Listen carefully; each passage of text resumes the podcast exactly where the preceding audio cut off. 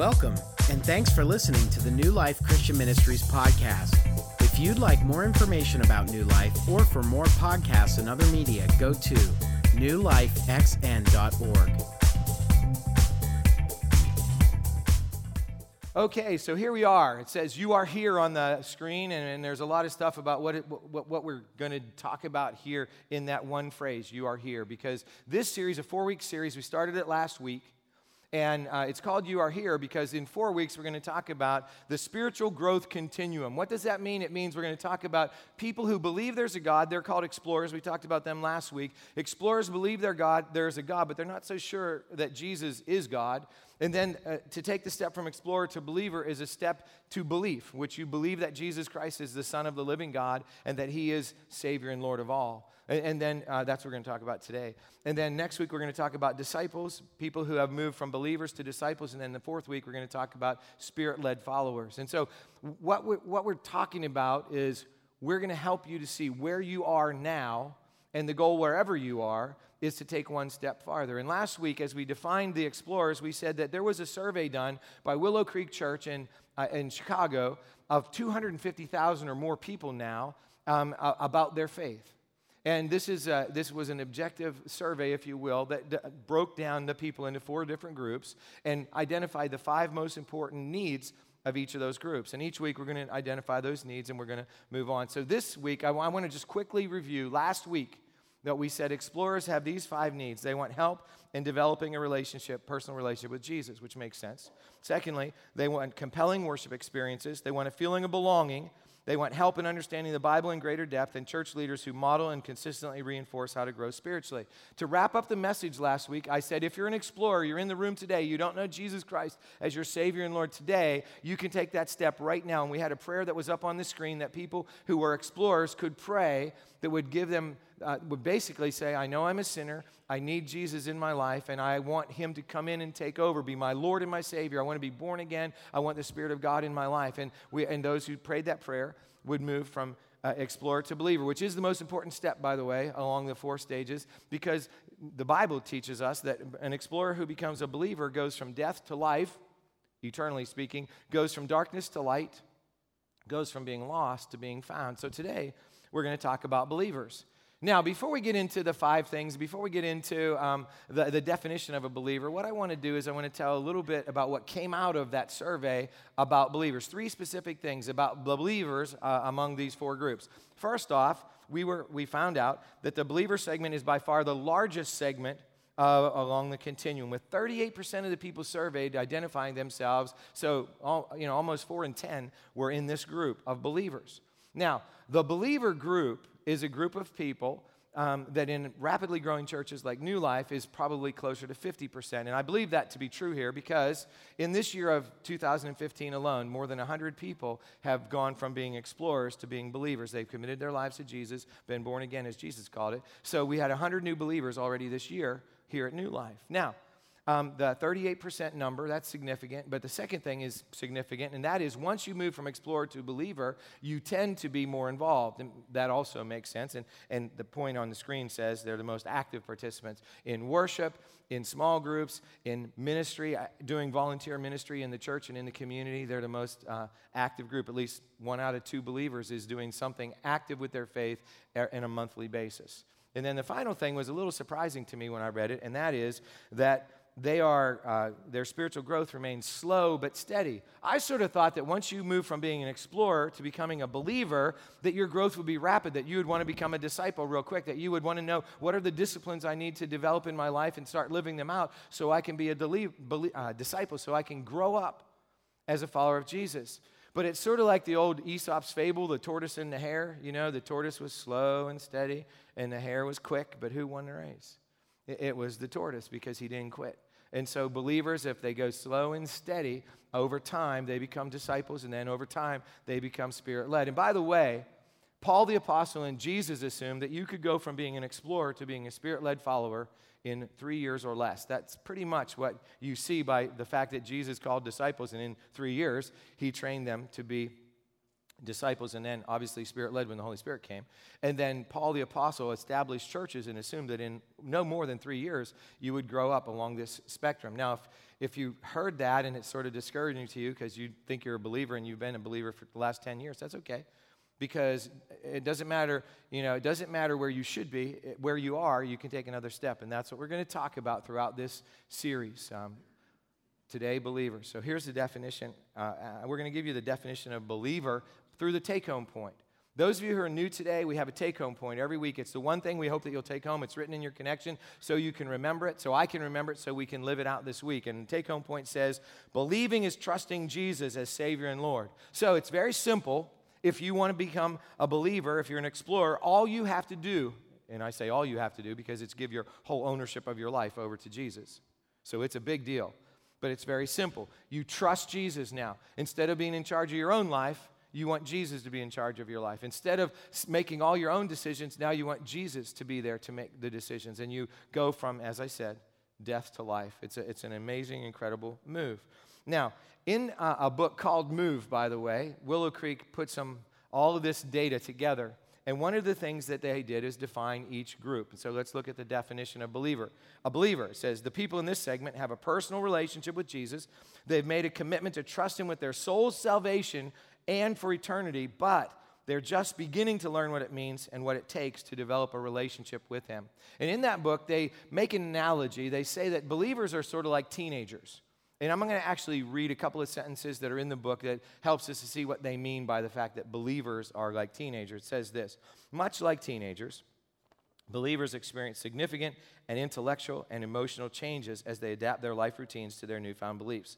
They may demonstrate adolescent like insecurity, suggesting that at least some degree of struggle is involved as they absorb the real life implications of their growing faith. But despite the struggle, or maybe because of it, believers are indeed making progress, moving from an acknowledgement of God that was largely irrelevant to their daily lives to a personal relationship with Him that directly impacts their everyday experiences. So, what they're saying is spiritual growth and change is hard. Spiritual growth and change isn't automatic. It takes effort, it takes discipline. And, and some of you are like me, you're a little older, and so you might not remember what it was like to move from being a child to being an adolescent. Some of you are going through that right now. Some of you are adolescents right now. And what's happening as you move from childhood into adolescence is you have to make a lot of decisions. And you have, to, uh, you have to be a lot more intentional about your life. You're starting to be asked questions like, What are you going to do? What's your vocation going to be? You're starting to think about, Should I date somebody? Who should I date? And, and is this the one when you find that person? Now, those are all important questions. They really are, that have to be responded to during our time of adolescence and young adulthood. But the most important question of all for every adolescent to ask is this What am I going to do with Jesus? What am I going to do with Jesus? Because Jesus told us in His Word, He will not take second place in our lives. He won't take third or fourth. He will only take one place, and that's first. Jesus said, I'm either first or, or, or I don't want to be. I, I won't be second. And so, if Jesus is going to be first in our lives, if we're going to move from just being a, believing in a general God out there somewhere, maybe, to believing that Jesus Christ is the Son of the living God and the rescuer of sinners, and the Lord or master of our lives, that's a big, big step. And we're going to have some missteps along the way. We're going we're to back up a couple of times. You know the old saying, two steps forward, three steps back? It happens that way sometimes. But the truth of the matter is, God is faithful. And so once we commit our lives to Jesus Christ, His Holy Spirit works in us. And the good news is, we also have actual people who are already disciples, who are already spirit led, who want to help us. I always use a lot of sports analogies because I played a lot of sports when I was growing up, and, uh, and I still like some sports. And, and, by the way, Pirates won 3 2 last night, in case you didn't know. Beat Clayton Kershaw. Ooh, gave up three runs to the Pirates last night. That's really higher than his average. Anyway, so every good sports team that wants to win the veterans teach the younger players how to play. You can always tell if a team wants to win because when a young guy comes onto the team or a young girl comes onto the team, if the veterans help that person grow up to be the best player they can be, they want to win. If they're threatened by the young person, if they're threatened by the new player, they don't want to win.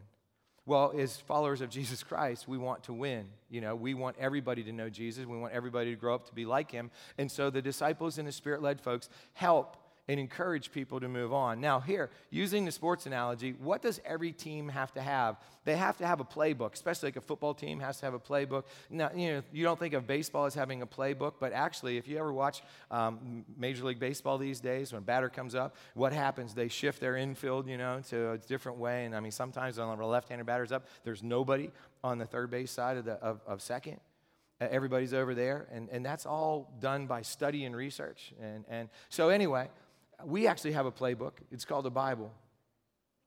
And the difference between this playbook and any other playbook in any sport or any, any business or anything is this book is perfect. I mean, this book teaches us what the perfect God of the universe told us that we're supposed to do and be in our lives. And so, what we're going to do this morning is we're going to look into this playbook and see something that the Apostle Paul told Timothy, his uh, young uh, student in the faith, about what it means to grow up how you move from being a believer to a disciple and spirit led. And, he wouldn't have said it, said it that way, but that's exactly what he was doing. So if you have your Bible, if you'll open to 2 Timothy chapter 3, and if you have your Bible, I, somebody told me they just got a new Bible app, so you can try it out today. If you don't have a Bible, you can look up on the screen. But it's 2 Timothy chapter 3, verse 14. And, and if a couple of these verses sound familiar, it's because Pastor Brad used verses 16 and 17 a few weeks ago in his message. But Paul wrote this to Timothy. But you must remain faithful to the things you have been taught. You know they are true, for you know you can trust those who taught you. You have been taught the Holy Scriptures from childhood, and they have given you the wisdom to receive the salvation that comes by trusting in Christ Jesus. All Scripture is inspired by God and is useful to teach us what is true and to make us realize what is wrong in our lives. It corrects us when we are wrong and teaches us to do what is right. God uses it to prepare and equip His people to do every good work. Let's pray. Heavenly Father, we thank you for the truth that you desire us to know you and you desire us to grow up to be like your son Jesus. And we thank you for the truth that we just read, that your word will help us do that, will encourage and equip and correct and rebuke us, and, and will give us the tools that we need to become the best and the strongest and uh, the most diligent believers that we can be. And then we can grow up to be disciples and spirit led folks who will glorify your name and advance your kingdom. And we pray, God, right now that you would open each of our hearts, that we would hear the one thing and apply it in our life this week that will make us one step closer to being like Jesus. This we ask in his name. Amen. So, what we're going to do is we're going to look at that instruction closely. We're going to turn back to verse 14 and it says, But you must remain faithful to the things you have been taught.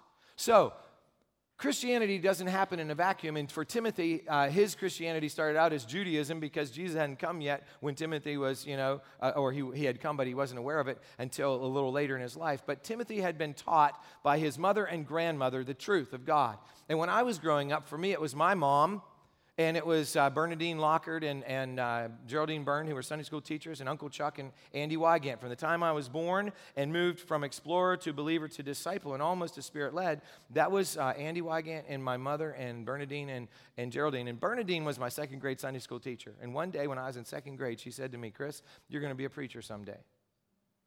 And I said, You're crazy. Must be on medication. You know, I don't, I don't know. But she was right. I don't know how she knew, but she somehow knew that when I was in second grade. I don't think any second grader really wants to be a preacher when they grow up. I don't know. But, but I didn't. And, and but she saw something in there. And, and she actually must have helped to draw it out because here I am today, right? But anyway, so Timothy had somebody, and I hope you had somebody that taught you the ways of Jesus when you were growing up. And if you didn't, that's why you need a church you know, where we're teaching the ways of Jesus and living those out so that you can have that same kind of teaching. Now, Paul says why Timothy should have listened to his mom and grandmother. And here's what he says next He says, You know they are true, the teachings that is, for you know you can trust those who taught you. This is so important. Each of us needs to have some examples, some role models that we can look to because Jesus is invisible. I don't know if anybody ever noticed that, but you can't really see Jesus. But you can see Jesus in people. And so we need people around us who are following Jesus, who are a little farther ahead of us, so we can follow them. In fact, the Apostle Paul said to the Corinthian church, Imitate me as I imitate Jesus. That's an important second part, you know. And I can say to you, Imitate me as I imitate Jesus. Because as I like to say, there's no T at the end of my name, just Chris, not Christ, you see. But sometimes Christ is in me. In fact, more and more as I get older and as I continue to let Him be more and more in charge. And so we want to have examples around us who are like Timothy's mother and grandmother, who, are, who were like uh, my Uncle Chuck and, and Andy Wygant. And if you haven't had those, you can have those here. I can promise you that. And, and then Paul says this next You have been taught the Holy Scriptures from childhood, and they have given you the wisdom to receive the salvation that comes by trusting in Christ Jesus. Now, this is so important. No matter how good of examples you've had, you haven't had any perfect examples because there are no perfect examples but Jesus. And here's what happens sometimes people look at the examples and they say, That doesn't look like what I read about in my Bible. That person isn't perfect. And so they say, Jesus must not be real because that person isn't perfect. No, Jesus is real. That person just isn't perfect. And so that's why Paul rooted Timothy back into the scriptures. That's what you have to do. We have to root ourselves in the scriptures no matter what. And in fact, this statement I want to make now is so important. I'm going to have them put it up on the screen. It says this While we all need people to show us the ways of Jesus, the only way to gain the wisdom to receive the salvation that comes by trusting in Jesus, Christ Jesus is through the Bible. Timothy had the great advantage of being taught the scriptures by trustworthy people. I had that advantage myself. And I hope you did. But if you didn't, we always have the Word of God. Even if you never had a single trustworthy person in your life, the Word of God is always trustworthy and you have it there. Now, I had a problem when I was a teenager. When I was 15 years old, there were a couple of ladies in the church and they did some hypocritical stuff in front of me. And so I went home that day and I told my mother I was never going back to church again. And for two years, I didn't. I continued to read my Bible. I continued to tell people at school about Jesus, but I didn't go to church for two years because I made the mistake that I asked you not to make. I equated the people in the church with Jesus, and they weren't. And nobody can live up to that standard. But what happened in my life, thank God, Andy Wygant, the pastor, uh, came. He was a young man just out of, uh, just out of Harvard, actually. And uh, he was a squash and tennis player, varsity, and had been undefeated at Harvard, which is a tough thing to do in those two sports. But anyway, I was impressed by this young man. And I didn't know it, but my mother went behind my back and invited him to come to uh, dinner once a week because he was single, but more importantly, because she thought he might have an influence on my life. And he did. We started having a Bible study every week, and then we, I would go with him to do hospital visits, and then we went to IUP and we played racquetball together, and we kicked, I should say, Andy kicked everybody's butt while I sort of watched, you know, but we got to play racquetball, and that was fun. And then one day, after about six months of this, Andy asked a question that changed my life. He said, Chris, why don't you come to church? And I said, Because they're all a bunch of hypocrites. Do you see what I did? Two people had done one thing that was hypocritical, and two years later, it was all of them are hypocrites. That's what happens sometimes. We generalize. And so I did. And so Andy helped me through a series of questions to realize that I was a hypocrite myself. And then he said this Well, I always figured I'd rather go to church with a hypocrite than to hell with him. Huh. So here I am, 41 years later. I've hardly missed a Sunday of church. You see, we talked about it a little bit last week, didn't we? That we are all hypocrites. There's this, what we say, and this is what we do. And if it's that far apart, we're a hypocrite. And the truth of the matter is, most people in churches really do love Jesus, and most people really are following the Holy Spirit. Now, there are some people that are hypocrites in churches, and they couldn't pick Jesus out of a lineup. But the point of the matter is, this word is always true, whether it's being lived out by people that are spirit led and who are doing their very, very best to follow the way of God in their life, or whether it's somebody who's actually probably over there in the dark who doesn't even know Jesus but just shows up in church because their friends go. As we think about this, what Paul says is that you can trust the scripture and you can trust people to a degree, but you can't trust them as much as you can trust the scripture. And then finally, he tells us why you can always trust the scripture. It's because of this that all scripture is inspired by God, is useful to teach us what's true and to make us realize what is wrong in our lives. It corrects us when we're wrong and teaches us to do what is right. God uses it to prepare and equip his people to do every good work. Now, the key word there is all. All scripture is inspired by God, not just the part of the scripture that we have underlined in our Bible because we like it. But all of the Bible is the Word of God, and it does several things. The first thing it does, it tells us what's true. Now, you cannot know what to do if you don't know what's true. And Mark Batterson, you know, when he was here on Wednesday, he said something that was really powerful. He said, We live in a culture that says it's wrong to say that anything is wrong. We live in a culture that says it's wrong to say that anything is wrong. And then he said, That's wrong. That's wrong. And the Bible says that too. You see, what the Bible does, it shows us what's true. And when we look at what's true, what happens is we go, oh, wow, mm, I don't do that all the time. And so I know there's something wrong in my life. Now, here's the thing you need to know about God His goal is not just to make you know what's wrong in your life. In fact, that's a really minor goal. God wants us to know what's wrong in our, li- our lives. Why? So He can correct it, so we can do what's right so that we'll do the good things in our lives because God knows the good things in life are better for us. In fact, the thing it says here is that we are to be prepared and equipped by, uh, to do every good work. The Bible is going to prepare and equip us to do every good work. And if you're an explorer, you're in here today, you haven't yet trusted Jesus as your Savior and Lord, or maybe you just became a believer and you hear that the goal of your life is to do everything good, you might go, hmm, it doesn't sound very fun. It doesn't sound like very much fun to do everything good. In fact, what I know, because I look at life from this lens, I'm, I'm spirit led at this point in my life, and I look back over my life and I go, man, I remember when I was a teenager, and I remember how often I did stuff, and I was already a believer, maybe even in this range as a, as a teenager, and I remember I did stuff because it was fun, but it was wrong. You see, sin is fun. We have to admit that in the church. Sin is fun. If sin felt like a root canal, nobody would sin, right? But sin feels good. That's why we do it. Sin feels good until it doesn't. That's what I've experienced. Sin feels good until it doesn't. You, you do something, you go, wow, that felt good. And then you go, well, now I feel guilty. Now I, I, I wonder if God still loves me. You start asking all those questions. God still loves you, by the way, no matter what you do. But God still loves you. But when you do the right thing, when you do the good thing, when you do the next right thing, every moment of your life in the power of the Holy Spirit, at the end of the day, you go, wow, that was a good day. And you smile, and, and the smile is more permanent than the, the fun that you had for 10 minutes or 10 hours or whatever it was. Because sin, sin is going to ruin our lives. And, and, and even though it feels fun in the moment, sin doesn't. What I always say is nobody intends to be an alcoholic. Nobody intends to be a drug addict. Nobody intends to get addicted to pornography. Nobody intends to get a divorce from their spouse. Nobody intends all those things. But the things that lead to those things are all fun. And then one day, woo, but if you follow Jesus and you get to the point where you're spirit led, and so that means that the Holy Spirit is leading your life. In fact, I was telling a couple in the church today on Wednesday morning, I just felt led to pray for them. And they said it's interesting, coincidental, that their dad was having surgery that morning. You see, that wasn't coincidental. God led me to pray. I didn't know why. Just pray for them. And that's what happens. And when, when that gets confirmed, that's way better than getting high or drunk. It really is. And so, I, I know that's pretty serious, but the bottom line is the Word of God is going to do what's good for us if we let it. The Word of God will always help us. Now, here's the thing the top five things that you believers want. If you're a believer in here from other believers and from your church, you want number one, same thing that the explorers want. You want help in developing a personal relationship with Jesus. Makes sense because if you're an explorer, you really need help in getting a personal relationship with Jesus. But once you get a personal relationship with Jesus, when you're a baby in Jesus, if you will, you want to know how do I get closer to Jesus so I can grow up? And then the second thing that you want is help in understanding the Bible in greater depth. And last week that was fourth.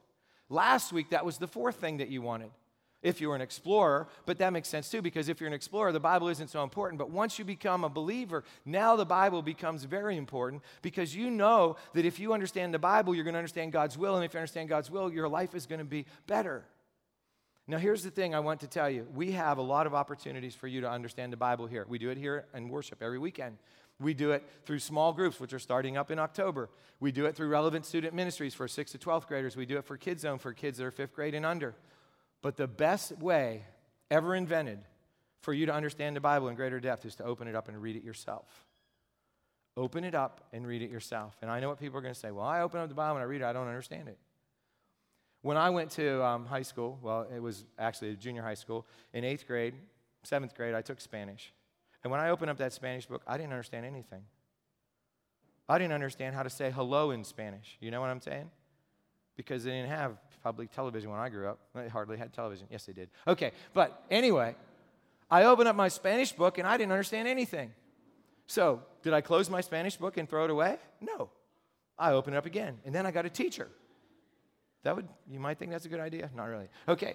Um, you can't throw your Spanish book away if you want to learn Spanish, okay? You have to open it up again and you get the teacher to help you, and maybe you even need a tutor or whatever. But the bottom line is, over the years, I kept going back to my Spanish book and I kept reading my Spanish. and I kept learning. I even prayed, God, help me to speak Spanish because I go to these places where they speak Spanish.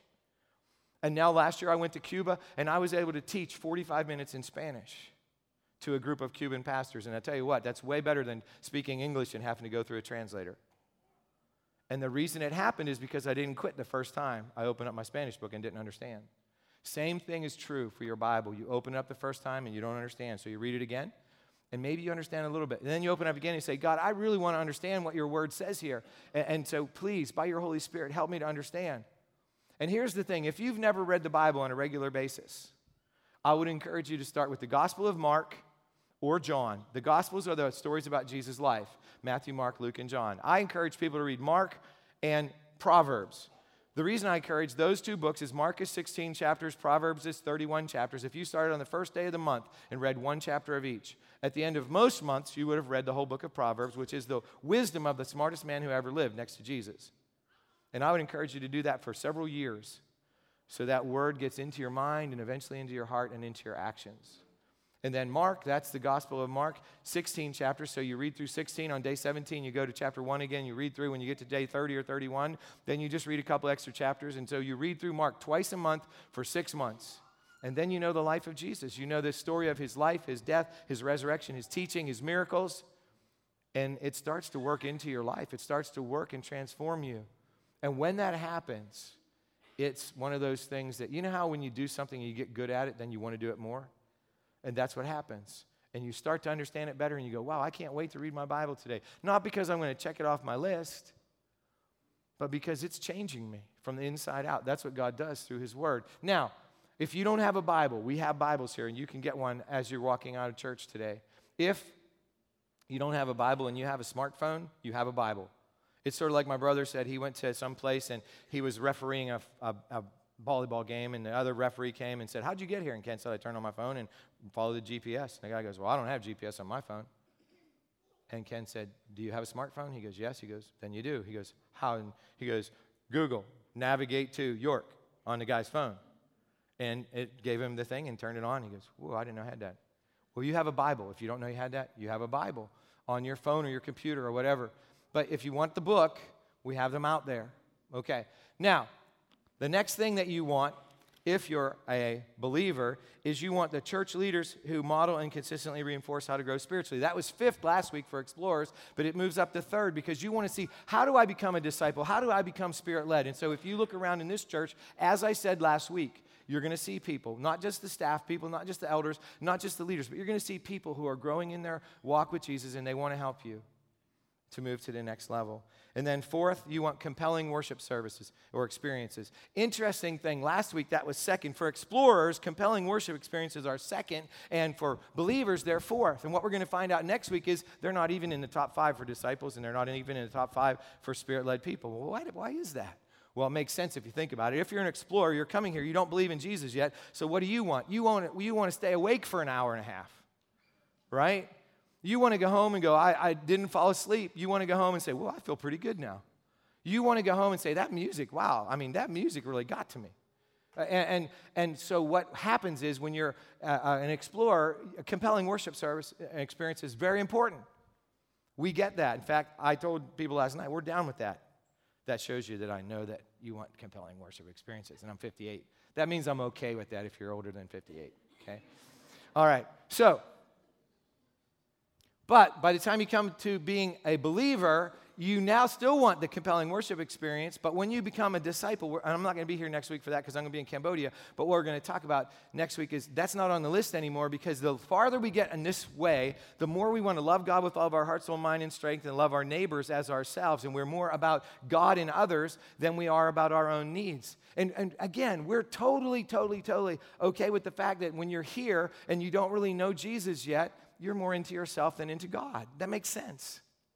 We understand that. But the farther we walk along this way, the more like Jesus we become and the more we want to do what he calls us to do. All right, then the, the next thing is that you want challenge to grow and take next steps. Now, here's the thing. This really blew the Willow Creek people away because if you know anything about Willow Creek Church, you know it's called a seeker driven church. In other words, they're all about making people feel comfortable when they come to church. There's never going to be a cross at Willow Creek because they don't want people to be offended by the cross. They want people who come in to feel like they just went into an auditorium and then we're going to talk about God, and they talk seriously about God. But they thought when somebody went from being an explorer to being a believer that they sort of want to be coddled and sort of carried gently to the next stage. That's not true. Believers want to be challenged. They want to be told, How can I become a disciple? I don't want to be a believer, I want to grow up. Now, here at New Life, we've always believed that. We've always believed that anybody, wherever you're an explorer, whether you're a believer, whether you're a disciple, or whether you're spirit led, that you want to be more like Jesus. And so we have never watered down or sugarcoated the truth. We've always said it in sometimes humorous ways. We've always said it clearly. We've always said it so that if you don't know Jesus, you'll know what we're talking about, even if we're doing an insider kind of a thing, which I did last night and I didn't do today. That whole thing about commissioning faith in me, that was an insider kind of thing. So if you're here as an explorer, sorry. Um, what we're doing, I'm, I'm sorry for that we didn't explain it. I'm not sorry that we did it. I'm sorry that I didn't explain that this is an insider kind of thing. We don't do this every week. Um, it's a pretty big deal for us to go halfway across the world to tell people about Jesus, and we just wanted prayer before we left because we believe that prayer is very vital. So, Willow Creek has taken a certain approach, and now they're changing that approach because now, they now know that people want to be challenged. And so we've always taken the challenging approach. In fact, we used to have what was called today's challenge at the end of every message. Today's challenge. Let's go out there and do something as a result of having been here today. Now we have today's commitment. We changed the word from challenge to commitment. Why did we do that? Because a challenge is sort of take it or leave it. You know, I, I, I say at the end of the thing, hey, Brennan, I'm going to challenge you to go out there and read your Bible every day. And you go, oh, okay. And uh, you may or may not do that. But if I say, Brennan, I'm, are you going to commit to reading your Bible every day this week? Are you? You just shook your head yes, right? Okay, so now I can, I can come back next week. Well, actually, it'll be three weeks. And I'll say, Brandon, did you read your Bible every day? I can hold you to that if it's a commitment. I can't hold you to that if it's just a challenge. So that's why we have a commitment every week. And you don't have to do the commitment. But if you make a commitment before God to do something, then we believe that you're going to do it. And we know this if you'll take the challenge to commit yourself to doing something, one thing this week, and one thing next week, and the next week, for 52 weeks, you're going to be closer to Jesus at the end of 52 weeks than you were when that year started, whenever the year started. So, next week, we're going to talk about disciples, but for today, here's the commitment. The commitment is simple, and it's actually easy. Simple and easy this week. I will read my Bible every day because it is the surest way to know Jesus better. I will read my Bible every day because it is the surest way to know Jesus better. So, what I'm saying is, if you're going to make this commitment, a commitment, you're going to go out today, and if you haven't read your Bible yet, you're going to read the Bible. And then tomorrow you're going to read the Bible, and the next day, and the next day, and the next day. If you've never read the Bible before, you might take my advice and start with Mark chapter 1 and Proverbs chapter 1 and read a chapter each day. And this is what I will guarantee you if you do that, and you simply ask Jesus, Will you please fill me with your Holy Spirit so that I can apply what I'm reading today? Your life will be different. Somebody else's will be too for the good. And I can guarantee you that if you do that, you'll take a step closer to being wherever you are. If you're an explorer, you might take that big step to become a believer. If you're a believer, you might take a step closer to being a disciple. And actually, discipleship includes reading your Bible on a daily basis on a regular basis at least, but probably a daily basis. So, that's the challenge and that's the commitment this week. I'm challenging you to read a Bible and I'm asking you to make a commitment to do that because I know what it does in a person's life. I know what it's done in mine. I've been reading the Bible almost every day since I was six years old. And I'm an old guy, so I've been reading the Bible for 52 years. It's a lot of days. And I thank God that I have because I've learned stuff in there that has made my life so much, so much better, so much more effective, sometimes hard, actually, a lot of times hard, kept me away from some bad stuff and straightened me out when I got it wrong. And that's my prayer for each of us this week is that we will let the Bible do what it does in the power of the Holy Spirit in each of our lives. Let's pray. Almighty God, we thank you for your word written, and we pray today that we will take it and read it and digest it and let your Holy Spirit use it in us that we can be light and salt out in the world, that we can show people your Son Jesus, that we can live more and more like your son Jesus and take one more step closer to wherever we need to be to be spirit led followers. We ask this in Jesus' name. Amen.